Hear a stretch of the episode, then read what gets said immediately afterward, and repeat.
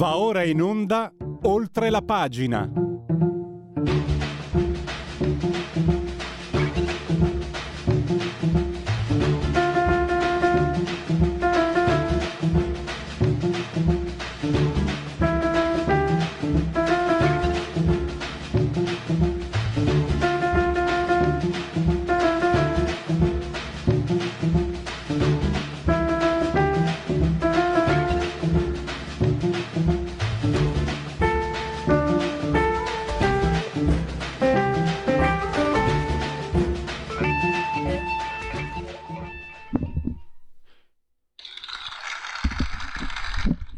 Un po' che questa sigla non raccoglie i meritati applausi. La sigla di Oltre la pagina di Radio Libertà stata in simultanea con noi quando sono scoccate le 10.40. Per noi intendo ovviamente il grande dottor Federico Borsari, saldamente sulla tolla di comando in regia tecnica.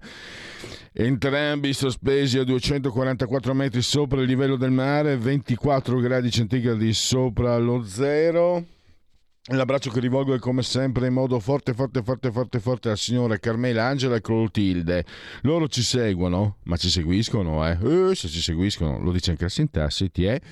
Dal canale 252 del digitale televisivo terrestre, dalla televisione all'elettrodomestico più amato, perché questa è anche una radiovisione. E quindi chi si abbona a Radio Libertà campa oltre cent'anni. Meditate, gente, meditate. Naturalmente potete continuare a farvi cullare dall'agito suono digitale della Radio DAB, potete continuare a seguirci ovunque voi siate grazie a applicazioni dedicate iOS, Android, smartphone, iPhone, tablet, mini tablet, iPad, mini iPad, smart television, Alexa, accendi Radio Libertà, passa parola, ve ne saremo riconoscenti. E poi Twitch, social di ultima generazione senti come suona bene, mi piace, non so cosa sia, ma mi piace. YouTube, la pagina Facebook e l'ottimo abbondante sito radiolibertà.net. All'esterno la temperatura ci racconta di 9,7 gradi centigradi, sempre sopra lo zero, 93% l'umidità. Più vicina a quella, quella um, com'era eh, la pioggia piovigginando sale, no, è una piogetta fine che però ti, ti bagna, ti bagna, perché eh, non tanto. Dovrebbe venire, un, come si dice da mia parte, un bel slavason. Era aprile un tempo, hanno, ragione anche uh, certe volte eh, gli ambientalisti, non gli ambientalisti, insomma, cioè, il, meti, il metodo è cambiato. Tra l'altro, non è che prima non cambiasse. Mi ricordo è stato dalle mie parti per, per un 10-15 anni che non nevicava e poi nevicava tutti gli anni. Comunque sta di fatto che mh, la pioggerina che riesce solo un po' No, a me piace sempre, ma... Vai, 1008 mili per la pressione, sto perdendo tempo.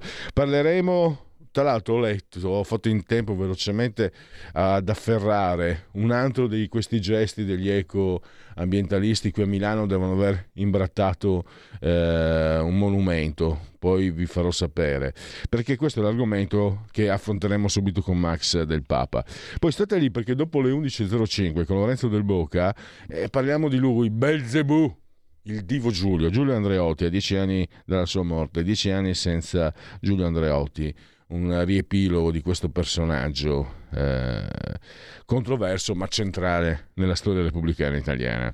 Max del Papa, mm, che è anche direttore del Faro.it, e lo leggiamo su Italia Oggi, sul Giornale d'Italia e altre riviste online, lo abbiamo in uh, collegamento. Vale tutto, mi ricordo il suo ultimo libro, vi ricordo il suo ultimo libro. Eh, Max, benvenuto, grazie di essere qui con noi. Grazie, grazie a te dell'invito. Buongiorno. Allora, eh, tu fai un'osservazione che mette, che mette, sul piatto anche in un certo senso l'impotenza che abbiamo verso certi gesti, quando questi gesti hanno il supporto di varie, di varie fonti di potere, l'inasprimento delle pene. È ricordato quando Renzi eh, varò l'omicidio stradale, un anno dopo purtroppo i decessi, le morti per, per sinistro automobilistico stradale aumentarono. Eh, il governo Meloni, devo dire, da un governo di centrodestra non è che mi aspetti eh, qualcosa di diverso, lo deve fare, deve dare una risposta ai suoi elettori.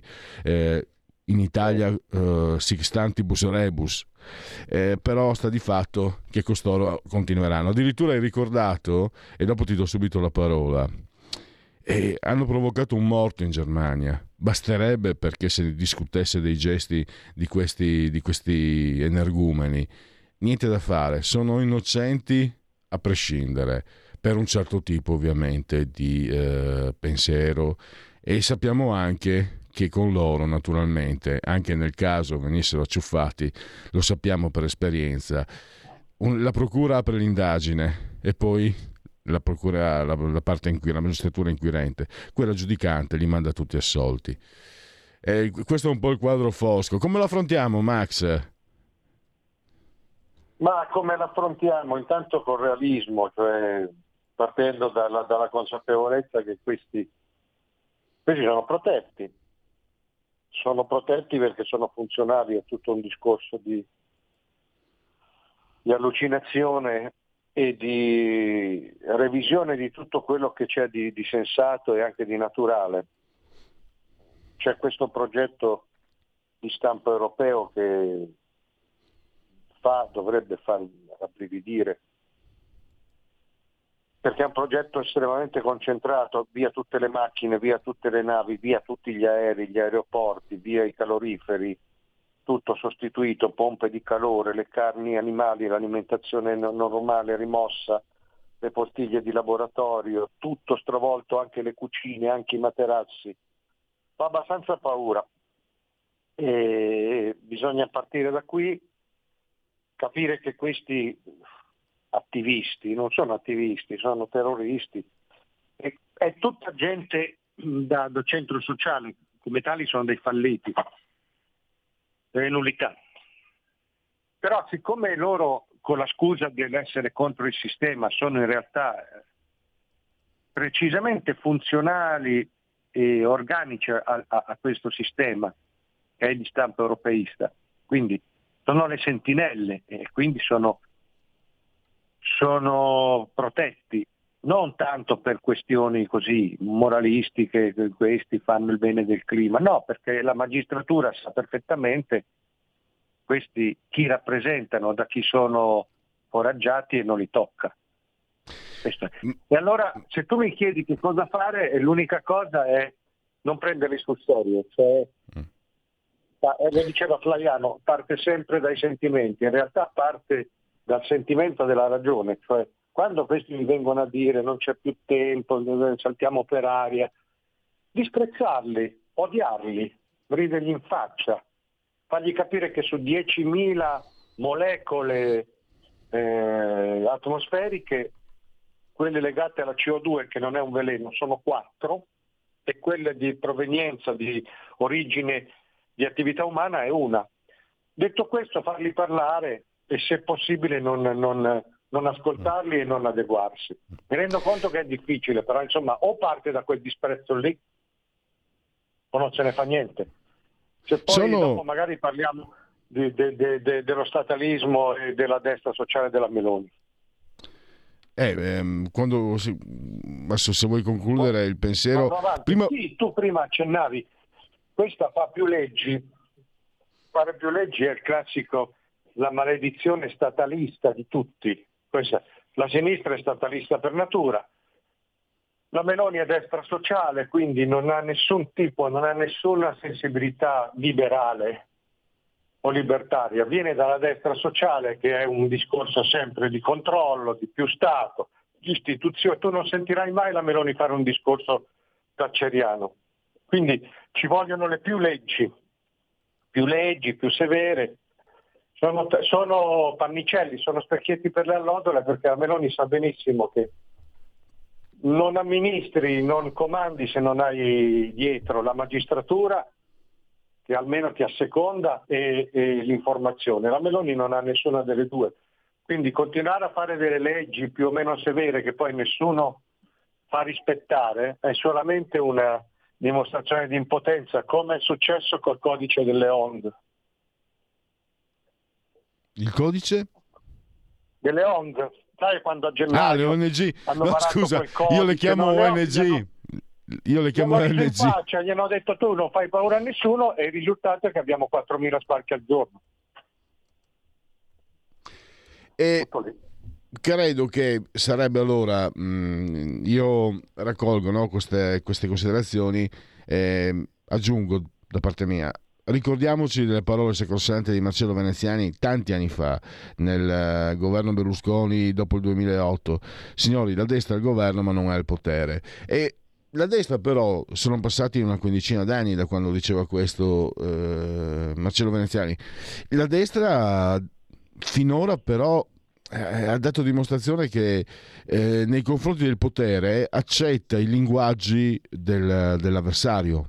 In alcuni casi penso alle nomine, no, che abbiamo, tutti i giornali ne parlano, io credo che lì magari non si possa fare mo- molto, ma perché oggi non puoi fare nulla. Oggi non puoi fare nulla per l'ONG, non puoi fare nulla per questi teppisti terroristi del cavolo. Però una progettazione, una programmazione per avere un, uh, un ingresso nelle, nel potere per poter poi decidere, spostare le decisioni verso quelli che sono il, quello che è il sentiment, scusa la parolaccia, più vicino all'elettorato che è maggioritario, perché comunque sono anni che il, l'elettorato italiano è più di centrodestra che non di centrosinistra, tra le altre cose. Insomma.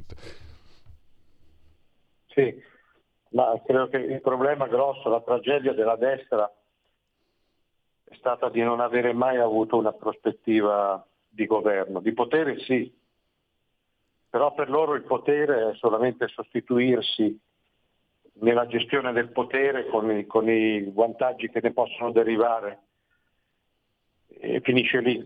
Non hanno nessun tipo di, proget- di progettualità Prima... Però scusa Max, Max ti interrompo, ma io neanche io te la, questa non sono d'accordo, sai perché? Neanche nel potere non ho visto, cioè la RAI è possibile che sia sempre in mano da sempre a questi qua di sinistra e quando non va su qualcuno di destra e qualcuno di pressoché impresentabile che non funziona, perché il RAI 3 deve essere sempre da te? Cioè le tavole della legge, Mosè è sceso, cos'era il Sinai ha detto ta ta ta ta, non, non rubare eccetera eccetera, e undicesimo, decimo primo, la Rai 3 è sempre al partito di sinistra. Ecco, anche secondo me, non, voglio, eh, non entro in polemica, ma non ti sembra che anche proprio nel, nel, nel, nella gestione spicciola del potere, o tattica, ecco, per meglio dire, anche lì la destra non, non riesce a venire, a venire, a capo, spostare gli equilibri. Possibile che Urbano Cairo, che, era, che è un colone, è un, piccolo, è un Berlusconi in sedicesima, mi fa il sinistro? Non, c'è qualcosa che, che non è stato gestito da parte parte di chi, di chi sta da, dalla, da, verso il centrodestra, insomma. Secondo me, questo è, tu cosa ne pensi? Ma proprio perché non hanno mai avuto un'idea di amministrazione diversa, quindi si rifugiano nell'opportunismo. La Meloni sa perfettamente che la RAI è al 99% di sinistra, sa, per, sa perfettamente che se interviene in maniera drastica non ottiene niente, cioè gli bloccano completamente la RAI. Allora preferisce eh, assecondare quel processo di trasformismo che è sempre della RAI e degli intellettuali e dei giornalisti. Adesso comandi tu, mi metto al tuo servizio, a lei basta questo. Naturalmente non è una prospettiva questa. Veneziani sa perfettamente che... Pronto? Sì, ti sento. Ah, no. Veneziani sa perfettamente che una prospettiva di destra non, non, non può consistere nel, nel reagire a, a, questo diciamo postmodernismo pernicioso, sì, però sempre con la testa rivolta all'indietro, eh, però le buone cose di una volta, eh, cioè questa difesa della nostalgia. Veneziani la deve pure finire, io non lo so, spero che mi senta, ma la deve anche piantare che ogni pezzo che fa sulla verità tira in ballo Mussolini. Cristo l'abbiamo capito che c'è un debole per Mussolini, però per dritto per rovescio tira sempre fuori Mussolini. A me Mussolini non piace, ma non è questo il punto. Sono passati cento anni, basta. O la destra trova un modo di andare avanti offrendo una prospettiva nel futuro diversa da quella della sinistra, o non può sempre rinserrarsi in questo tipo di, di, di, di proustianesimo legato al ventennio, perché questo sono. Quindi non hanno idee, sanno anche che non hanno la forza, perché dall'altra parte tutto il processo walk, cancel, tutte queste menate qua è troppo forte e infatti lo osservavi tu. senti la Meloni che si, si, si esprime col linguaggio demenziale di questi qua. Va all'Aquila e dice l'Aquila è una città resiliente. Che cazzo stai dicendo? Che vuol dire resiliente? Come fa una città a essere resiliente? Tutt'al più è resistente, resiste nelle macerie, resiste con i tubolari, ma che deve essere resiliente l'Aquila? Quindi noi siamo inclusivi, quindi sono succubi. Sono succubi e gli sta bene così, altre idee non ce ne hanno. Lì il problema. Allora loro che dicono? A noi ci basta comandare, ci basta sportare la, la, la bistecca pubblica che comunque rimane grossa, andiamo avanti col, con lo spoil system delle, non, delle, nomine perché ovviamente quello c'è sempre, ci deve essere, è anche un fatto di responsabilità di governo, no? far andare bene le poche industrie di Stato che ci sono rimaste. Però non vanno oltre questo, non hanno una prospettiva e, e guarda che questa poi è una cosa che si vede anche nelle piccole cose, cioè la sinistra è quella della cultura molto millantata, la sinistra ha una cultura penosa che è quella dei filmettini, dei muccini, degli intero calcare, dei fumettini, dei, dei libri da premio strega che fanno veramente... Max. Max, scusami, scusami, cioè, ci deve essere un'affinità elettiva tra di noi. Oggi, prima di venire in trasmissione, ho detto così, quasi glielo dico agli ascoltatori. Eh, ho mh, mm, un rigonfiamento o un arrossamento eh, testicolare perché sta, eh. guardando i giornali ho visto Zero Calcare in diverse effigi, sì, soprattutto quelli del gruppo Zedi. Ogni volta che lo tocco mi tocco perché secondo me ah, porta sì. una sfiga se squipedale. Giuro, sì, eh, sì, giuro. No, me li sono no, stretti un po' troppo. Ecco. questo è un ricco, figlio di famiglia ricca, fa il centro sociale. La cultura di sinistra è quella lì, sono degli analfabeti, non, direbbero, non sosterebbero quello che sostengono per esempio sul clima. Però la destra che alternativa ci ha avuto? Niente, o un nostalgismo sterile oppure si sono ripiegati in, in, in una sorta così, noi siamo ancora più colti e allora citano questi libri di nicchia, va benissimo, però con quello non fai il minestrone, è tutta una cosa molto snobistica. Oppure ecco, tu fai citare a questi qua una fonte, un libro, una musica e chi ti citano? Ti citano Giovannotti con due N, ti citano il Festival di Sanremo, cioè anche da queste piccole cose. Questa è gente che comunque ha 40-50 anni, no? non è che siano particolarmente vecchi, sono cresciuti no- nella nostra generazione, con i nostri modelli, ma non hanno approfondito niente.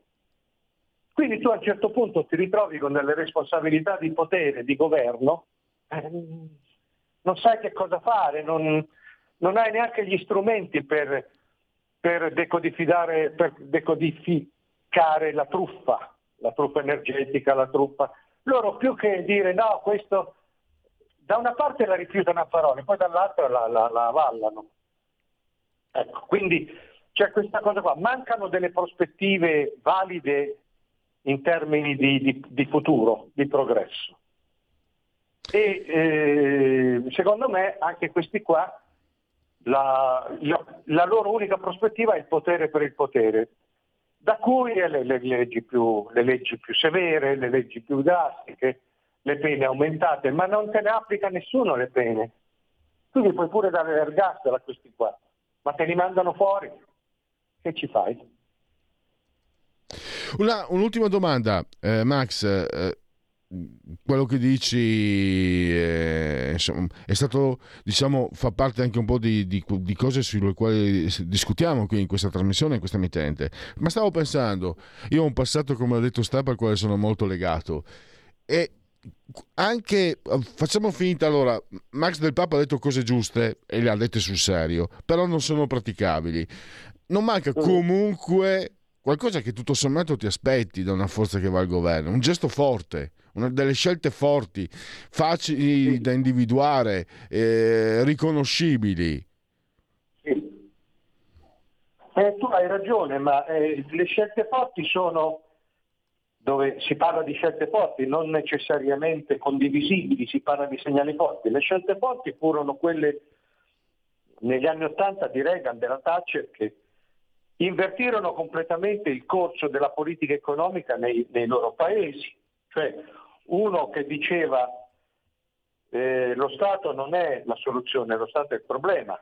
La Thatcher con quelle sue frasi la società non esiste, che eh, erano anche molto così, molto discutibili, molto eh, sgradevoli, opinabili. C'erano però delle, delle posizioni forti. Da lì si ripartiva, non tutto andava bene, non tutto era indolore, però sono riusciti a oggettivamente insomma, a, a, a cavalcare la prima parte della globalizzazione, a determinare il crollo del comunismo sovietico e a tirar fuori sia l'America che l'Inghilterra da una situazione che era molto vicina a quella italiana. Noi no. Noi no. Noi abbiamo in tutte le parti, li chiamano riformisti. Sarebbe bello avere un bel riformismo, concreto però, che sa dove andare. Noi abbiamo i riformisti come Calenda o Renzi che sono dei ragazzini viziati. Oppure il riformismo è sinonimo sempre di essere democristiani, di non prendere mai una decisione mh, convinta, Stavo, Max, di portarla stiamo, avanti. Stiamo chiudendo, purtroppo abbiamo già sforato. Al volo, tu hai citato due personaggi, eh, Reagan e Thatcher. A me personalmente sono sempre stati sulle balle. Ecco.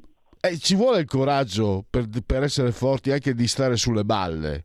Il coraggio di essere anche antipatici a, a tanti. Sì. Beh, visto che si parla di scelte drastiche, anche Craxi stava sulle balle, era un Sì, predone, sì. però insomma era, era in quel solco lì.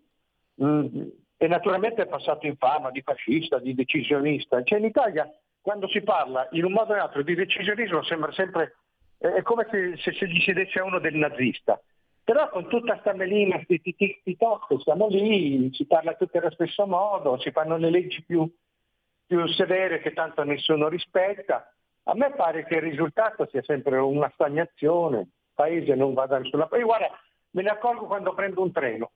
Regolarmente c'è un ritardo di 20 minuti e mezz'ora, passano i 50 governi e quello che in un altro paese sarebbe, adesso non voglio dire che quando c'era Mussolini i treni arrivavano in orario perché non sono veneziani e non mi piace, ma è questa cosa, questo incantesimo che 20 minuti e mezz'ora di ritardo puntuale sono accettabili, vanno bene.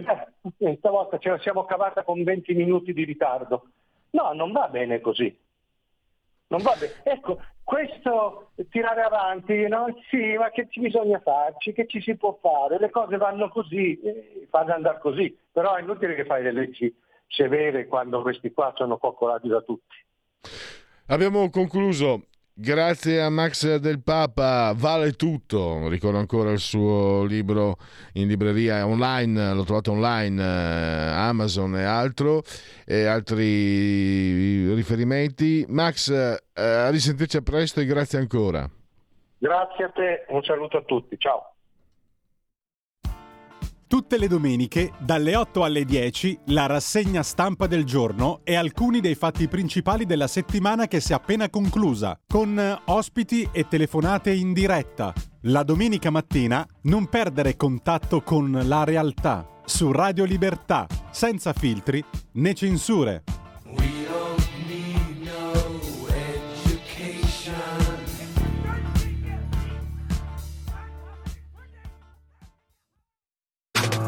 Stai ascoltando Radio Libertà. la tua voce libera, senza filtri né censura. La tua radio.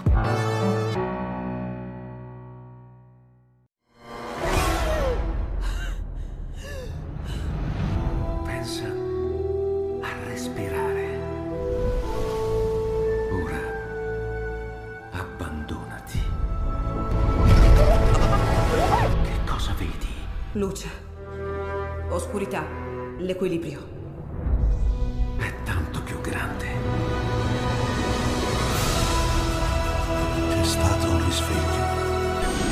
Hai sentito? Conosco una sola verità.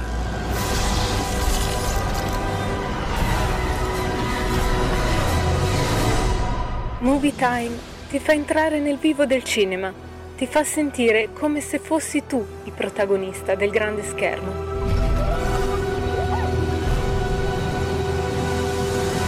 Ogni sabato dalle ore 16.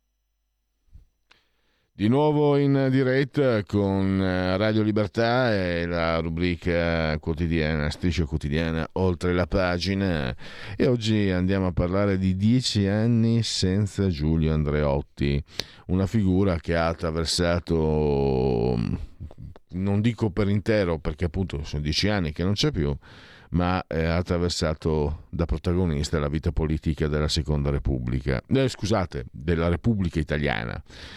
Eh, pensate, lui cominciò come direttore e responsabile di giovani universitari fascisti, poi entrò nella democrazia cristiana e, e poi fu costituente e poi tant, più, più, volte ministro e soprattutto una figura... Io partirei però, questo particolare non lo sapevo, non lo conoscevo e ce lo ha fatto conoscere, ce l'ha reso noto Lorenzo Del Bocca sulle pagine di Panorama che è uscito ieri in edicola o anche online e lo troverete fino a mercoledì in edicola online. Oriana Fallaci che confessò di aver sentito, di aver provato paura dopo aver intervistato Giulio Andreotti. Cioè, Oriana Fallaci, insomma, potrà essere stata antipatica, ma è una che intervista, lei, era molto tonitruante, io mi ricordo, francamente per me è insopportabile la scena di quando lei si toglie il velo davanti all'Ayatollah. Io l'ho letta, no? la scena, ho detto va bene, dai su. Eh, però sta di fatto che una giornalista fortissima, in gamba, forte, coraggiosa, scene di guerra, una, una vera, una tosta, e che dice ho sentito paura a intervistare Andreotti dopo averlo sentito eh, esporre arguzie, battute, gentile, le spalle da bambino eppure ho avuto paura. Questo forse è ehm, il, uh, un punto che, che, che, dal quale partire. Innanzitutto fatemi salutare e ringraziare per la sua consueta disponibilità Lorenzo Del Boca. Ciao Lorenzo grazie per essere qui con noi. Ciao a te buongiorno a tutti quelli che ci ascoltano allora, partiamo da questo punto, Lorenzo. Eh, questo, questo, aver mh, mm, mm, avuto paura, Riana Fallaci che ha, sentito, ha provato paura dopo aver intervistato Andreotti. Eh, ma lo spiega lei nella, nel, nel resoconto dell'intervista. Dice, io eh, ho avuto questo senso di timore e non sapevo spiegarmi perché. E poi me ne sono reso conto perché eh, il vero potere è, è, quello affabile, è quello che ti eh, rivolge i complimenti, è quello che fa le battute di spirito, perché il vero potere è quello che ti strangola con le gentilezze e con i fili di seta. E in effetti Andreotti è stato un po' un personaggio così che ha, eh, come dire, determinato la politica della Prima Repubblica, conoscendo mezzo mondo e ordinando all'altra metà, e con eh, un tono di voce che non è mai andato sopra i 4 decibel, con quelle sue mani sempre giunte che sembravano sempre sul punto di dare una benedizione. Eh, ve lo ricordate a camminare con quei passettini brevissimi che sembravano pestare il fumo sulla stessa piastrella? Eppure è stato nelle condizioni di, di, di determinare eh, i movimenti politici e in qualche modo di accompagnare la rinascita del paese che veniva fuori da una guerra e dal fascismo. Ovviamente non soltanto lui, anche gli italiani erano abbastanza diversi, in questo senso l'Italia assomigliava a lui e lui assomigliava all'Italia, un po' bigotta, un po' pettegola, però lavoratrice, però determinata, sempre sul punto di offrire l'altra guancia per rispetto evangelico, però dura come il ferro. Eh, io lo paragono al, al muro di gomma che eh, apparentemente fragile, in realtà ha una forza quasi indistruttibile. E lui è stato un po' questo, eh, un po' ufficialmente, un po' di nascosto. Io per esempio ho in mente la diplomazia che lui ha esercitato eh, quando era ministro degli esteri con i paesi del Medio Oriente. Era nelle condizioni di ricevere i palestinesi nel suo studio alle 5 di mattina, in modo da essere certo che nessuno vedesse, e poi gli israeliani alle due di notte in modo che nessuno li vedesse. Però obiettivamente noi in quegli anni guai seri dal Medio Oriente, tenendo i piedi in due scarpe, facendo finta di favorire questo e di non danneggiare quell'altro, tutto sommato ci ha messo nelle condizioni di cavarcela. E, e, e una delle immagini che ho io di Andreotti è eh, la gobba, la, la scoliosi e, e credo di utilizzare questo, questo paragone proprio per dare una chiave di lettura del personaggio. Questo Scogliosi che ha incantato i caricaturisti di tutto il mondo che chiaramente sono stati attratti da questo suo difetto fisico quasi, eh, quasi calamitati, in realtà questo Scogliosi che lo piegava sempre più in avanti, che andava accentuandosi con l'età, è stato la spina dorsale rigida e rigidissima dell'Italia che usciva dalla guerra. E volevo anche chiedere eh, a Lorenzo la, la scelta del, del, titolo, il paradosso della fragilità. Um, è un riferimento all'apparenza, come abbiamo già visto, eh, ha spiegato Riana Fallaci, l'ha raccontato Riana Fallaci eh, oppure mh, mm, c'è, c'è anche, ci sono anche altre, degli altri aspetti di questo personaggio, perché è un personaggio anche che sicuramente ha momenti controversi, insomma, è, è, è, l'ultimo ad aver visto vivi Sindona, è l'ultimo ad aver visto vivo eh, mm, il direttore delle partecipazioni statali Castellari, insomma, è stato processato per, per uh, aver favorito la mafia, quello che ha fatto prima del 1980 è andato in prescrizione, eccetera, eccetera. Però mi è venuto in mente anche questo, che no. eh, Andreotti comunque, alla fine, vedendo anche l'insieme no, di quello che lui è stato, tutto ciò che ha fatto dà l'idea di averlo fatto per lo Stato, per la sua idea di Stato, ma per lo Stato. Anche questo è un... non so, tu cosa ne pensi di questo? Sì, eh, io ero uno che da giovane, sai, per me da giovane Andreotti dici il male, Belzebù, è altro che la gobba di Forattini. Però dopo, adesso che ho più esperienza, mm, più, forse anche più saggezza e maturità, mi rendo conto che tutto ciò che ha fatto Andreotti, visto che i suoi figli sono diventati dei mezzi per conto loro, non ha lasciato eredità di imperi a nessuno, e tutto quello che ha fatto l'ha fatto per lo Stato italiano e questo forse bisogna che bisognerà anche restituirglielo, no? Un po'. Lungi da me eh, santificarlo, perché sì. ho detto eh, eh, ci sono tanti aspetti che eh, sono perlomeno obliqui o opachi. Sì, certamente lui, ma in generale tutta quella generazione di politici eh, che noi in qualche modo abbiamo contestato a suo tempo e contestiamo tuttora, eh, dei quali mettiamo in evidenza difetti, imprecisioni, supponenze. In generale tutta questa generazione di politici avevano un senso delle istituzioni assai più alto di quello che è venuto poi con quella che noi abbiamo sbrigativamente definito la Seconda Repubblica. Eh, potevano per l'appunto commettere errori, alcuni dei quali in buona fede, altri forse meno in buona fede, però nella logica che il fine giustifica i mezzi eh, mezzi magari impropri, ma per ottenere il benessere di un paese che aveva necessità di quei risultati per tirarsi fuori. E in questo tutto sommato la gente lo ha secondato, lo ha secondato lui ha secondato in generale la generazione dei politici, perché si rendevano conto che eh, stavano, stavano, costruendo un, un progresso sociale e economico del paese eh, che, che, che, singolarmente ogni singola famiglia, ogni singola comunità non sarebbe stata in grado di raggiungere. In fondo non è banale il fatto che eh, la lira ai tempi abbia avuto l'Oscar come premio per la miglior moneta e che eh, venendo da, da, dalla distruzione del paese, che per tre quarti era macerie, siano stati nelle condizioni nel giro di 20-25 anni di entrare fra le prime sette potenze industriali del mondo. In questo senso il paradosso della fragilità, che è fragilità individuale della persona per, i, per le difficoltà fisiche che ho evidenziato, per la fragilità del paese che in quel momento era davvero eh, sotto i tacchi, eh, che però paradossalmente riesce la persona a governare e il paese a diventare potenza. Quello che mm, infatti eh, poi quello che la storia eh, restituisce. E, ehm, ho, ho letto no, che lui è stato molto segnato dal, dal processo, mm.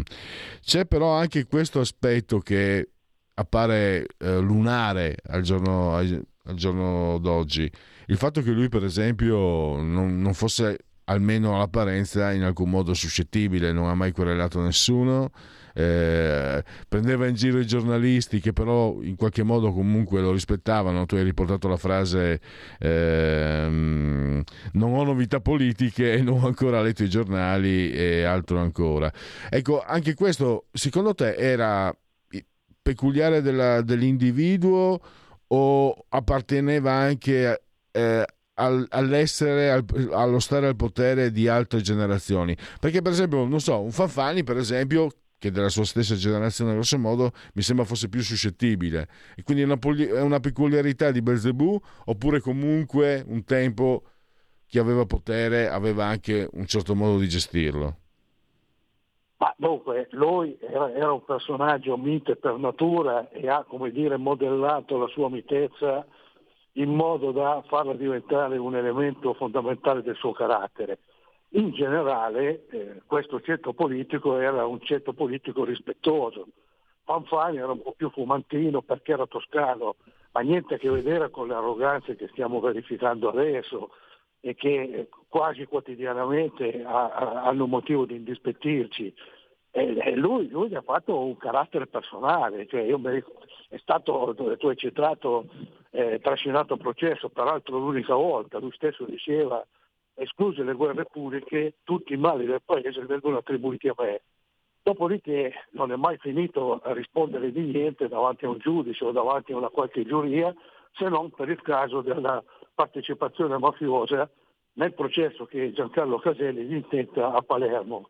E lui in quella circostanza ha, come dire, eh, manifestato un aplomb straordinario perché primo ha presenziato quasi tutte le udienze, secondo, ed è stata una cosa registrata da tutte le televisioni di tutto il mondo, all'inizio del processo ha attraversato l'emiciclo e è andato a dare la mano a Caselli, che era quello che si stava preparando a chiedergli una caterva di anni da passare in carcere o comunque da, tali da seppellirlo come persona e come personalità politica.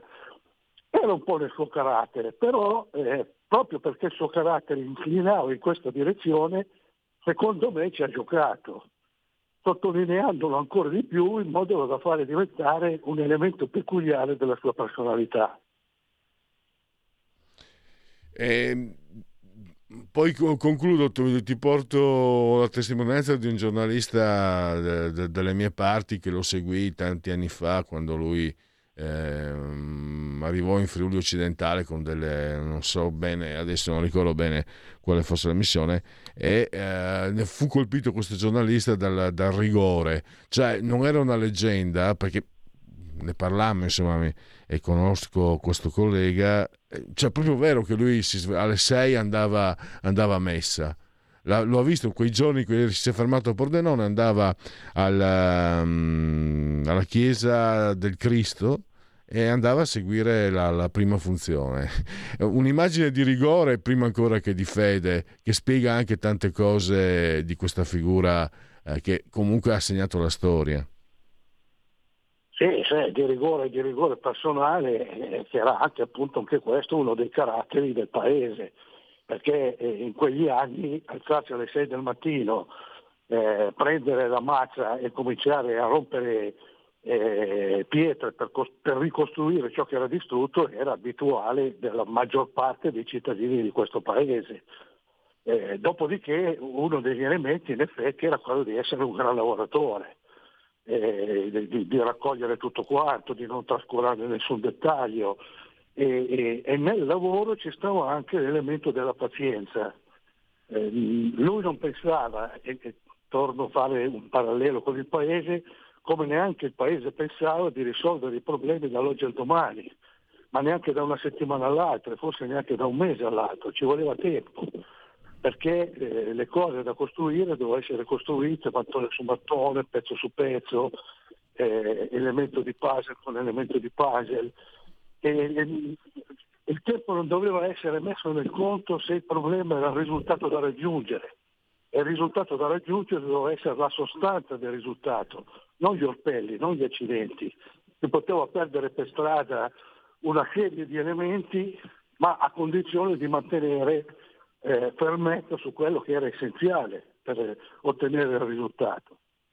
E se eccezionalmente capitava di non poter portare a casa il risultato, mai dimostrarsi sconfitti perché la vittoria chiama vittoria, eh, però la sconfitta chiama sconfitta. E quindi certo. per evitare la sconfitta successiva era necessario mascherare la sconfitta del giorno prima. Mm. Lo, ehm, Lorenzo, abbiamo, abbiamo, concluso il tempo a disposizione. Io ringrazio allora, ti ringrazio, ringrazio Lorenzo Del Bocca. Ricordo il suo articolo su Andreotti, davvero molto interessante come sempre, su Panorama in edicola fino a mercoledì questa settimana, ma anche online. Grazie e risentirci a presto. Grazie a te, buona giornata. Segui la Lega è una trasmissione realizzata in convenzione con La Lega per Salvini Premier. legaonline.it scritto legaonline.it eh, segui la Lega prima che la Lega seguisca te secondo alla pellegrina ma anche alla sintattica eh, o seguo a te alla Marciana. molte cose si possono fare da, dai su questo sito, iscrivervi alla Lega Salvini Premier, è molto facile, molto semplice. Lo si può fare versando 10 euro anche tramite PayPal, PayPal, senza nemmeno sia la necessità che siate iscritti a PayPal. Poi codice fiscale, altri dati richiesti e quindi vi verrà recapitata per via postale se di mezzo ci sono le poste italiane, eh, consigliasi gesti ampli e profondi apotropaici eh, sia alle femminucce che ai maschietti. Non fate come me, però con zero calcare. Veramente, io ho quel vizio lì, il gesto apotropaico ce l'ho ma non sono l'unico, insomma, cioè, ovviamente non lo faccio in pubblico, ma, e eh, non so se stanotte o stamattina, guardando poi i giornali, ho visto che c'era questo figuro qua, zero calcare, e me li sono strizzati, cioè non, non sto, sono un paresiarca, non direi queste cose se non fossero vere, e, mi, e con un gesto maldestro, perché sono anche maldestro, infatti sono mancino, ah ah ah, ah fatto la battuta, sono mancino sul serio. Comunque, con un gesto maldestro mi sono procurato anche, mi sono fatto un male. E quindi, ecco, non fatelo, state attenti, ecco, non fate come il maldestro Pellegrini. La tessera Lega Salvini Premier. Questa, ragazzi, questa è un anacoluto, questo mi è riuscito. Beh. Allora, il um, gesto di autodeterminazione civica, il 2 per 1000, scelta libera che non ti costa nulla, il 2 per 1000 nella tua dichiarazione dei redditi, scrivi D43, D di Domodossola, 4, le stagioni, il brutto voto, i cavalieri dell'Apocalisse, i moschettieri e 3 il numero perfetto, le apparizioni radio-televisive degli esponenti politici, dei protagonisti politici della Lega. Oggi pomeriggio Alberto Gusmeroli, eh, presidente di commissione attività produttive alle 17.15 su Sky TG24, rubrica Economia. Questa sera diritto e rovescio, rete 4, Isabella Tovalieri, l'europarlamentare della Lega, Domani all'alba alle 9.40 del mattino, coffee break con Luca Toccalini, responsabile eh, dei giovani della Lega, alla 7 coffee break rubrica storica. E poi basta, eh, per il momento possiamo chiudere per eh, Segui la Lega Sassuffi e eh, togliamo la condivisione andiamo a caccia di sondaggi e poi c'è anche il... Vediamo come siamo come sondaggi. Uh, troppa roba qua, vediamo. Segui la Lega è una trasmissione realizzata in convenzione con La Lega per Salvini Premier. Questo è un sondaggio, questo è un sondaggio di sinistra, Piazza Pulita eh, Fratelli d'Italia 29,8, PD 20,2, 5 Stelle 15,4, Lega 8,7, Calenda 8,1, Forza Italia 6,6, fiducia Meloni 45, fiducia al governo 35. Ho detto che è un sondaggio di sinistra, eh, poi, però io li leggo tutti, poi eh, dopo. SVG eh, il sondaggio istituzionale un tempo, Fratelli d'Italia 29,3, PD 20,7, 5 Stelle 15,1, Lega 8,8, eh, Calenda 7,7 e eh, Berlusconi eh, mi, mi, ha fuito Forza Italia 6,5 eh, l'ultimo sondaggio e poi passeremo ai genetriaci unplugged nel vero Tecne, committente agenzia, agenzia Dire, Fratelli d'Italia 29,7, PD 19,8, 5 Stelle 15,4, Lega 8,7, eh, Forza Italia 8,1, Calenda 7,4.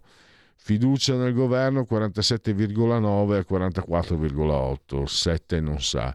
Fiducia in uh, Giorgia Meloni 54 a 40, il 5 non sa. Chiudiamo e andiamo ai genetriaci. Non so se c'è qualcosa, ultima notizia. Trovata morta Julia Aituma, pallavolista azzurrina. La tragedia in Turchia. È caduta alla finestra dell'albergo. Eh, arrestata Laura Bonafede vicina a, Mattea, a Matteo Messina Danaro. I genetriaci del vigesimo quarto giorno di Germinale, mese del calendario repubblicano, per eh, tutti è un uh, giovedì Zoibe 13 aprile anno domini 2023 o 2023 che dir si voglia. Antonio Meucci, il fiorentino, il telefono, Cesco Baseggio, attore anche di, in lingua veneta, teatro, cinema, tv, Jacques Lacan, l'amore è donare qualcosa che non si ha a qualcuno che non lo vuole. Samuel Beckett, Nobel 1969, l'uomo di buona memoria, nulla ricorda perché nulla dimentica. Si nasce tutti pazzi, qualcuno lo rimane. Quando si è nella merda fino al collo, ha detto un premio Nobel Beckett, non resta che cantare. Maurice Robinet, in arte Maurice Ronet, il nizzardo protagonista del cinema francese, attore regista, protagonista vicentino d'Asiago del calcio, è stato eh, dirigente della grande Inter, della Juve che vinceva tutto, della Fiorentina che è andata vicino a vincere tutto, del Napoli eh, con il primo Maradona, Italo Allodi. Simus Heaney, un altro premio Nobel nel 1995, stiamo parlando sempre di mm, eh, lettere, se hai le parole c'è sempre la possibilità, no questa è bella, questa mi piace tanto, se hai le parole c'è sempre la possibilità che troverai la strada. Paul Sorvino, che è papà d'arte, sua figlia ha vinto l'Oscar, Mira Sorvino, e Law and Order, è scomparso non molto tempo fa. Profumo di donna, Agostina Magnoni, in arte Agostina Belli. Ron Pirman, il salvatore del nome della rosa, e poi Ivano Bordon, l'Inter. Eh, bravissimo portiere stilisticamente parlando, però noi interisti ce lo ricordiamo prendere un gol a Roma da Falcao che tirò da centrocampo e vabbè comunque è stato un gran portiere ed è stato nell'Inter. Gary Kasparov, scacchista, dissidente anche di Putin, penso che le nostre possibilità oggi non siano le migliori, tuttavia l'unico, è l'unico modo. E basta, stop. Lega Liguria, grazie all'eccelso dottor Federico Borseri, saldamente sull'autore di comando in regia tecnica e grazie a tutti voi. Miau. Stai ascoltando Radio Libertà. La tua voce libera, senza filtri né censura. La tua radio.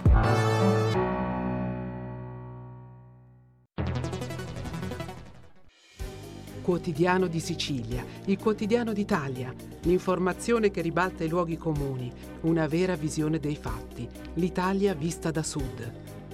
Ogni siciliano che vive in Italia e nel mondo è una risorsa è protagonista della crescita della nostra nazione.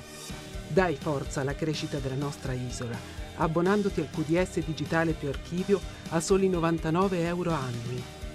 Quotidiano di Sicilia, il quotidiano d'Italia, una scelta di valore.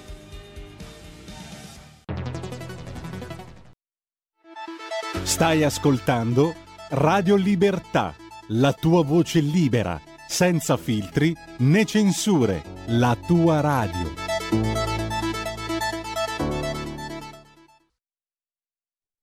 E diamo subito la linea a Fabrizio Graffione per Lega Liguria. Buongiorno a tutti da Genova e dalla Liguria. Oggi piovigina, giornata uggiosa e nei prossimi giorni sarà così, speriamo però che si apra un po' almeno la domenica dovrebbe essere un bel tempo qui nella nostra meravigliosa Liguria. Ma passiamo subito al primo ospite della mattinata che è il presidente del municipio centro-est del comune di Genova, Andrea Carratù. Ciao Andrea, ci sei? Ciao Fabrizio, buongiorno. Sì, un saluto a tutti gli ascoltatori. Dove ti trovi in questo momento Andrea? Sono in ufficio, anch'io a guardare la giornata uggiosa, vedere se ci sono problemi con tiraggi di tombini e roba varia, quindi insomma il lavoro del Presidente. quindi... Allora diciamo subito per i nostri radioascoltatori che il Presidente del municipio centro-est, che comprende tra l'altro anche il centro storico genovese, è un po' da noi eh, liguri e genovesi indicato un po' come un sindaco dei Caruggi, ecco un ruolo molto importante per la nostra città, per il nostro capoluogo Ligure. E proprio eh, il capoluogo Ligure, ossia Genova, vuole rendere omaggio alle prostitute perché, come hai spiegato tu eh, alcuni giorni fa, ehm, le prostitute finanziarono i, la costruzione dei moli del porto genovese. Ed è prevista, mi sembra, una targa a sottoriba proprio davanti Sì. all'acquario di Genova.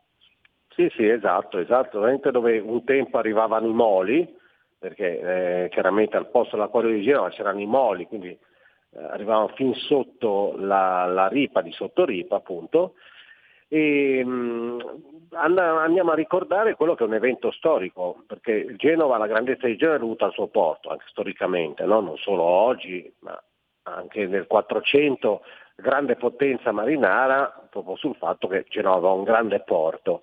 E, e la storia ci ricorda che questi moli erano stati costruiti soprattutto grazie a questa tassazione della prostituzione che la Repubblica di Genova eh, faceva in quell'epoca. Quindi era giusto che questa parte storica importante della città fosse ricordata ed è il motivo per cui eh, abbiamo deciso di apporre questa targa, in maniera tale che tanti turisti eh, potranno leggere la storia del porto di Genova. E, e tra l'altro è anche quello che giustifica un po' il detto, eh, che è un detto genovese, che però viene tradotto, è caduta una bagascia in mare, perché all'epoca la Repubblica di Genova aveva vietato eh, di far avvicinare le prostitute ai moli che con i loro soldi però costruivano. Quindi per dire che una cosa è avvenuta in maniera straordinaria, eh, a Genova è stato appunto creato questo detto. Quindi quando si dice così vuol dire che è veramente una cosa impossibile. È accaduta una cosa impossibile, quindi è accaduto che una prostituta si avvicini tanto al molo da cadere in acqua. Questa era un po' la storia e noi vorremmo in qualche maniera ricordarla a tutti. Ecco, il luogo per collocare la targa in omaggio alle prostitute è già stato individuato, appunto dice- dicevamo prima, sulla parte esterna di Sottoripa davanti alla, all'Acquario di Genova e proprio dietro a Palazzo San Giorgio che è, sta- che è proprio la sede dell'autorità portuale.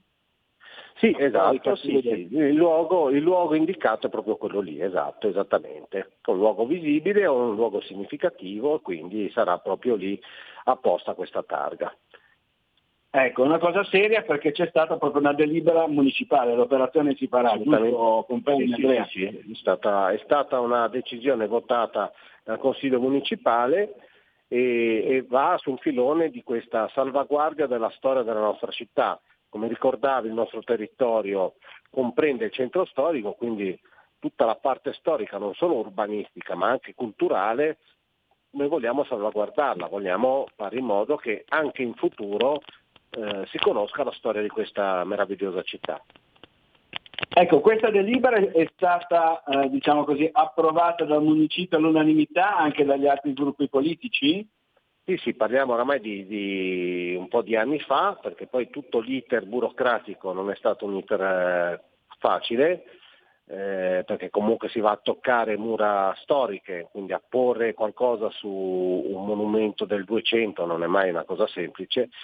E, mh, quindi sì, era stata votata all'unanimità perché tutti quanti riconoscevano l'importanza e il significato eh, storico di, di questa iniziativa. Eh, insieme a questo eh, il municipio ha portato avanti sempre all'unanimità la necessità di ricordare altri eventi storici, eh, come la presenza di grandi scrittori, pittori, sempre nel nostro territorio. E proprio oggi mi hanno ripresentato un'interrogazione per sapere a che punto siamo con la collocazione di queste targhe. Ecco, eh, diciamo così, dalla, dalla storia all'attualità.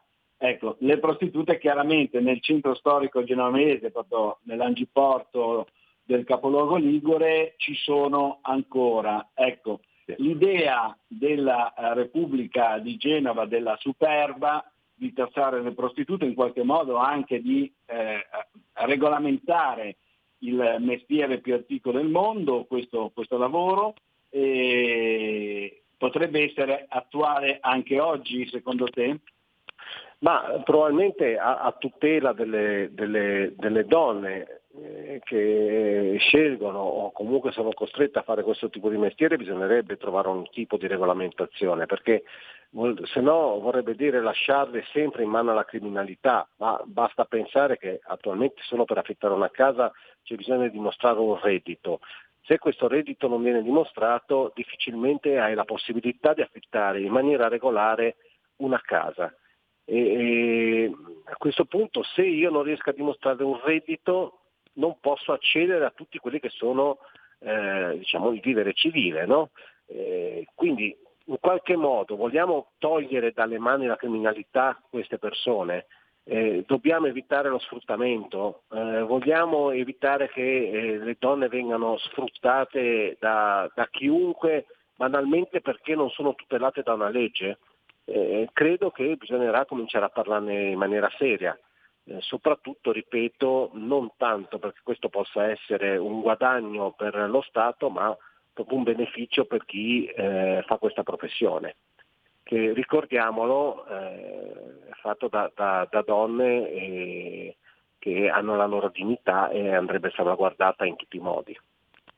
Devono assolutamente essere salvaguardate, tutelate e protette e questa regolamentazione, come giustamente hai detto tu, oltre a una tassazione come avviene tra l'altro ricordo in altri paesi europei, mi viene in mente l'Austria, la Svizzera, la Germania, l'Olanda, e, e, eccetera, esiste, esiste anche una tutela eh, diciamo, eh, dal punto di vista non soltanto legislativo, eh, ma pure appunto pratico contro lo sfruttamento della prostituzione, ma anche sanitario. Cioè certo, ci sono sì, anche, sì, sì, lo Stato fornisce anche dei, dei, controlli sanitari, eccetera, che all'epoca eh, anche qui a Genova si facevano per le donne che hanno una eh, loro, io dico, grandissima dignità nel svolgere questa, questa professione, devono, hanno diritto a essere tutelate non soltanto eh, diciamo così, dal punto di vista amministrativo, legislativo, ma anche sanitario. Anche e soprattutto sanitario, certo, giustissimo, sì, sì, una, una giustissima osservazione, quindi credo che un dibattito dopo tanti anni dalla chiusura eh, della legge Merlin che eh, ha portato veramente a un liberi tutti che vediamo anche nelle nostre strade. Credo che un ripensamento sia giunto il momento di, di cominciare a ragionarci. Ecco. Esattamente, e anche giusta osservazione che hai fatto tu, diciamo, togliere la strada e mettere in, in, in, nelle case eh, sarebbero molto più, molto più tutelate e regolamentate e credo che anche eh, diverse associazioni di, di prostitute siano eh, favorevoli a questa regolamentazione della prostituzione eh, a tutela delle donne. Certo. Ma rimaniamo, cambiamo argomento un attimo, rimanendo sempre sul tuo territorio, ehm, Andrea, perché sul fronte sempre della, della, tutela, della salvaguardia, della sicurezza, soprattutto ehm, nel centro storico genovese c'è stata nei, nei, nei mesi scorsi una bella novità, si è aperta una sede della Polizia Municipale eh, con circa 100 agenti a rotazione ovviamente e con dei presidi fissi nel centro storico genovese che ricordiamo è sempre stato un po' tipo un po' la casba, ecco, eh, delle, de, della, della, città, pericoloso, spacciatori, droga, eccetera. Ecco, come, eh, ci dice un attimino dov'è esattamente questa sede, come funziona, se sta funzionando e se i cittadini sono contenti di, di, di questa iniziativa. Beh, intanto è giusto ricordare che questa è proprio un'operazione voluta dalla Lega eh, nella scorsa legislatura perché i nostri assessori alla sicurezza prima Garassino e poi Viale hanno lavorato molto per arrivare poi al risultato eh, di qualche mese fa che è stata l'apertura, però chiaramente per arrivare alla priorica qualcuno ci ha lavorato precedentemente. E quindi proprio dopo tanti anni la sinistra aveva tolto un presidio fisso della polizia locale, io ricordo che eh, appena arrivati e insediati sei anni fa con il sindaco Bucci le pattuglie in tutto il centro storico erano due, proprio due di numero, e quindi potete immaginare eh, il significato di questo modesto numero. Eh, appunto eh, con l'assessore Garassino si è cominciato a lavorare a una definizione diversa anche dell'utilizzo degli agenti di polizia locale fino ad arrivare al nucleo centro storico che attualmente eh, proprio vicino all'acquario, per chi non è di Genova, siamo in via Turati, in una traversa, è stata aperta un, eh, una sede con eh, questo nucleo centro storico che vede circa un centinaio di agenti impegnati nelle 24 ore solo nel centro storico. eh, con eh, attività che devo dire ad oggi stanno dando davvero dei grandi risultati perché noi abbiamo dei ritorni da parte dei cittadini molto positivi sull'attività degli agenti del, della polizia locale, questo devo ringraziare chiaramente l'assessore Gambino e il comandante della polizia locale, ma devo dire che avere i cittadini che, che, che vedono nel concreto e te lo significano con, anche per iscritto, sono veramente contenti di questo tipo di operazioni, devo dire che vuol dire che la, la direzione è quella corretta. Eh, lo sforzo da fare per arrivare ad un maggior controllo del territorio va chiesto a questo punto alle altre forze di polizia che tanto fanno, ma dovrebbero essere aiutate anche da normative un po' diverse. Eh, il DASPO è una, un, forse uno strumento che è, mh, è, importante ma non sempre idoneo non sempre è facile utilizzarlo, quindi bisogna metterci un po' l'impegno di tutti. Eh, devo sempre ringraziare le forze dell'ordine perché proprio ieri si è festeggiato il 171 anniversario della Polizia di Stato dove il questore ha dato dei dati importanti eh, sui risultati avuti da, quelle, dal, da quella forza di polizia ma comunque sono ancora tanti i reati eh, nella nostra città e quindi chiaramente bisogna aumentare gli sforzi. Per aumentare gli sforzi bisogna aumentare anche gli uomini, non si può chiedere sempre agli stessi eh, di, di, di, stare sul territorio e rischiare quotidianamente eh, la pelle e, e, poi avere il giorno dopo eh, le stesse persone che sono state arrestate di nuovo in giro. Eh, probabilmente a livello legislativo ho fatto qualcosa credo eh, che... Il problema eh, è proprio questo qua che dicevi tu. Adesso li arrestano, poi il giorno dopo sono fuori. Credo che sia un po', come eh, ricordavi tu, un problema anche proprio di legislazione a livello nazionale. Ecco però ti chiedevo, i presidi fissi della Polizia Municipale sono sempre nei, nei Carugi? Allora, la, la, sede fissa sì e i due presidi che attualmente sono in funzione e stanno dando risultati sono in Sottoripa e in Via 3, che sono i punti eh, che più hanno difficoltà a mantenere un, eh, un, regime di sicurezza sufficiente e quindi sono stati individuati questi due punti come presidi proprio fissi nelle, eh, nelle ore del giorno e della notte. Chiaro che eh, non abbiamo risolto il problema del centro storico perché nessuno li ha fatti scomparire, si sono spostati e si sono probabilmente allargati, quindi non ci sono più eh, delle concentrazioni, ma di certo non, non, sono spariti, quindi l'impegno deve essere veramente sempre massimo. Però devo dire che rendere fastidioso delinquere in centro storico sta dando i suoi risultati. Quindi eh, non si pretende di risolvere il problema dall'oggi a domani, ma si cerca di dare un'indicazione. Chi vuole venire in centro storico per fare gli affaracci propri al di fuori delle leggi e dei regolamenti, in centro storico non trova vita facile. Questo è un po' il messaggio che vogliamo dare. Perfetto, speriamo che sia così anche in futuro, ti ringraziamo perché abbiamo il nostro secondo ospite della mattinata già in linea e grazie ti auguriamo buona giornata e buon lavoro. Ciao Andre. Grazie a tutti, a presto, ciao, buon lavoro, grazie.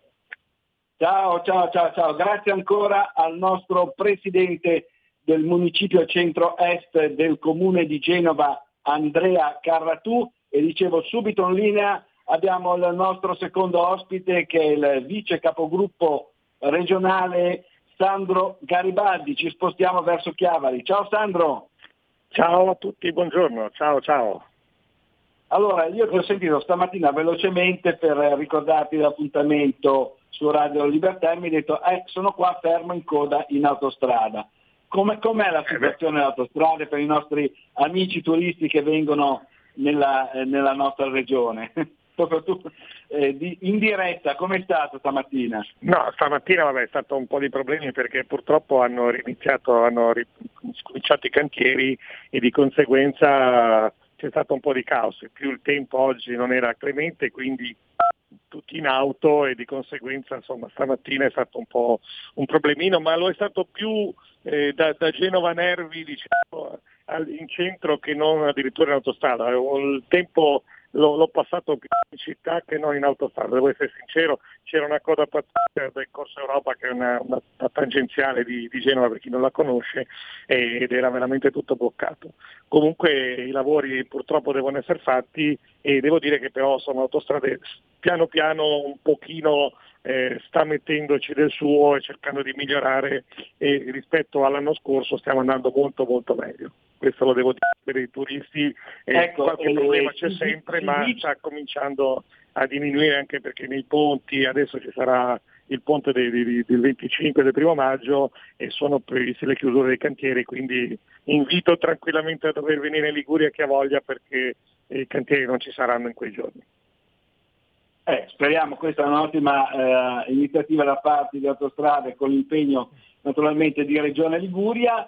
Ecco, eh, dicevo, si dice che però i cantieri andranno avanti ancora per almeno un paio d'anni. È corretto Sandro? Eh, anche di più, anche di più perché purtroppo dopo 30 anni che non si faceva nessuna manutenzione e noi abbiamo tantissime gallerie, tantissimi viadotti, siamo eh, il tratto che ne ha più in Europa come percentuale di, di viadotti e gallerie rispetto a tutte le altre, zone ed è evidente che hanno bisogno di una manutenzione, quindi l'importante è programmarla bene e riuscire in qualche modo a far, eh, tra virgolette, eh, essere compatibile con il traffico portuale del, del, del, porto di Genova, con il turismo, quindi d'estate i lavori vanno fatti, vanno capiti, però purtroppo vanno gestiti in un modo migliore, devo dire che in qualche modo ci stiamo andando in quella direzione, per fortuna. Per fortuna, speriamo poi con la realizzazione del terzo valico, con l'ultimazione del terzo valico, si, eh, si riesca finalmente diciamo, un po' a diluire questo traffico soprattutto dal porto come ricordavi tu.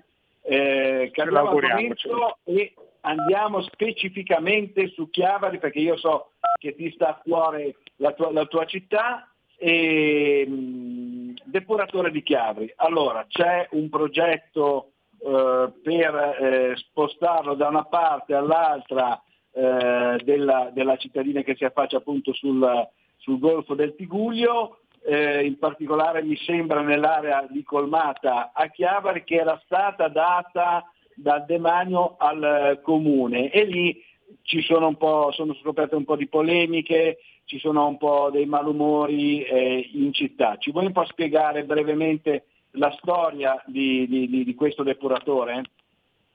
Certo, su questo depuratore io ho chiesto una commissione consigliare regionale proprio invitare a dire che il, la società che dovrebbe poi gestire e costruire questo depuratore, che tra l'altro non è solo per Chiavari, è un depuratore comprensoriale che prevede tutti comuni, quasi tutti i comuni eh, diciamo del Tiguglio eh, o de, dell'entroterra, quindi Chiavari, Lavagna, Ogorno, Leivi, Cicagna, tutta la Fontana Buona per chi la conosce, una, due o tre vallate sul retro di Chiavari. Quindi è una cosa anche molto importante, sicuramente va fatto, ha già un suo depuratore che però non può accogliere tutte le acque reflue degli altri comuni. Il problema è che eh, questo, questo, questo depuratore ha delle dimensioni per 140.000 abitanti abbastanza grandi e gli spazi in Liguria sono quelli che sono, quindi hanno trovato questo spazio eh, che è sulla colmata proprio fronte mare e questo preoccupa un attimino sia per l'impatto ambientale, preoccupa per eh, gli anni di costruzione, si parla di 5-6 anni, lì in quella zona c'è un grosso parcheggio con 1200 auto e quindi che durante l'area di cantiere probabilmente andrebbero a perdersi, c'è tutta una serie di problematiche che va, anche lì va, va eh, seguito e va gestito nel modo migliore possibile perché ci mancherebbe, i curatori vanno fatti, ma altresì vanno eh, fatti con delle tempistiche, con delle, delle, delle accuratezze che, che, possi, che portino almeno danno possibile al territorio e al turismo. Pronto? Sì, adesso ti sentiamo, c'era una linea un po' disturbata. Vai. Okay. E niente, quindi dicevo che eh, quindi per questo ho chiesto a questa commissione eh, dovranno essere presenti i vertici di IRE, che è la società che dovrebbe poi costruire questo evaporatore che lo sta progettando per dare delle risposte sul, sul piano economico, perché qui saranno i cittadini che eh, dovranno pagare in bolletta questo depuratore, quindi è giusto avere una chiarezza innanzitutto prima di partire e lo stesso vale per le tempistiche e per una serie di normative che devono essere rispettate a livello ambientale. Eh, scusa, eh, Sandro, questo nuovo depuratore quanto costerà? Si sa, non, si sa, già il costo più o meno? Eh, no, infatti il problema è quello, si parla a spanne dai 140 ai 200 milioni di euro, che poi ricadranno sulle bollette di tutti i comuni liguri del lato diciamo, di, di, del, del, Levante. Mi, mi, sembrano 140 milioni di euro, mi, come minimo mi sembra una spesa molto molto impegnativa, ecco a dire poco. Eh, lo so, lo sappiamo tutti, però i costi più o meno eh, previsti Scusa, sono quelli, anche perché poi c'è la depuratore non si riesce diciamo così, a, ristrutturare o a potenziare dove è adesso? Ma Difatti sono, sono posizioni loro, chi, chi progetta e chi, chi sta portando avanti questa iniziativa sostiene che eh, in quell'area non ci sta un depuratore così grande ci sono degli diatribe in corso ed è questo che bisogna chiarire bene prima di partire, perché poi una volta partiti eh, non, non è- non c'è più tempo per, per ragionare, per tornare indietro. Quindi ci vuole chiarezza in questo momento ed è quella che noi chiediamo. E una volta che ci sono sul tavolo eh, tutti i dati, e lì veramente si potrà ragionare. Fino adesso c'è stata un po' di omertà da parte degli enti preposti eh, a portare avanti quest'opera. Quindi eh, io avevo chiesto anche a livello diciamo, di consigliere direttamente a IREM, ma non, non ho avuto risposta. Per questo ho dovuto poi eh, fare questa, chiedere questa commissione ufficiale perché normalmente a un consigliere regionale vengono comunque dati questi- tutti questi atti, i, IREM non li ha dati, non si sa il motivo, boh, non ha proprio risposto dopo un mese e mezzo che avevo chiesto questi documenti per poter valutare. Vedremo. Pertanto mi Vedremo. sembra molto utile, molto sensata e molto saggia la tua richiesta di eh, portare questo argomento in commissione regionale dove finalmente si potrà fare chiarezza nero su bianco su questo progetto. Mi sembra una posizione tua del tutto eh, chiara, limpida e coerente nell'interesse e per il bene della tua città. Perfetto, è proprio per il bene dei cittadini, il mio ruolo è quello e quindi ci mancherebbe. Io faccio tutto il possibile come gli altri consiglieri per portare avanti le istanze il più correttamente possibile e che ci sia chiarezza per tutti, per i cittadini in primis. Benissimo, ti ringraziamo, il tempo a nostra disposizione è scaduto e ti, ri- e ti ringraziamo ancora, ti auguriamo buona giornata e buon lavoro. Ciao Sandro. Grazie, ciao a tutti, ciao ciao ciao. Gra- ciao, ciao, ciao, ciao, grazie ancora al nostro vice capogruppo regionale Sandro Garibaldi, da Genova e dalla Liguria è tutto, linea a Milano da Fabrizio Graffione. Avete ascoltato oltre la pagina.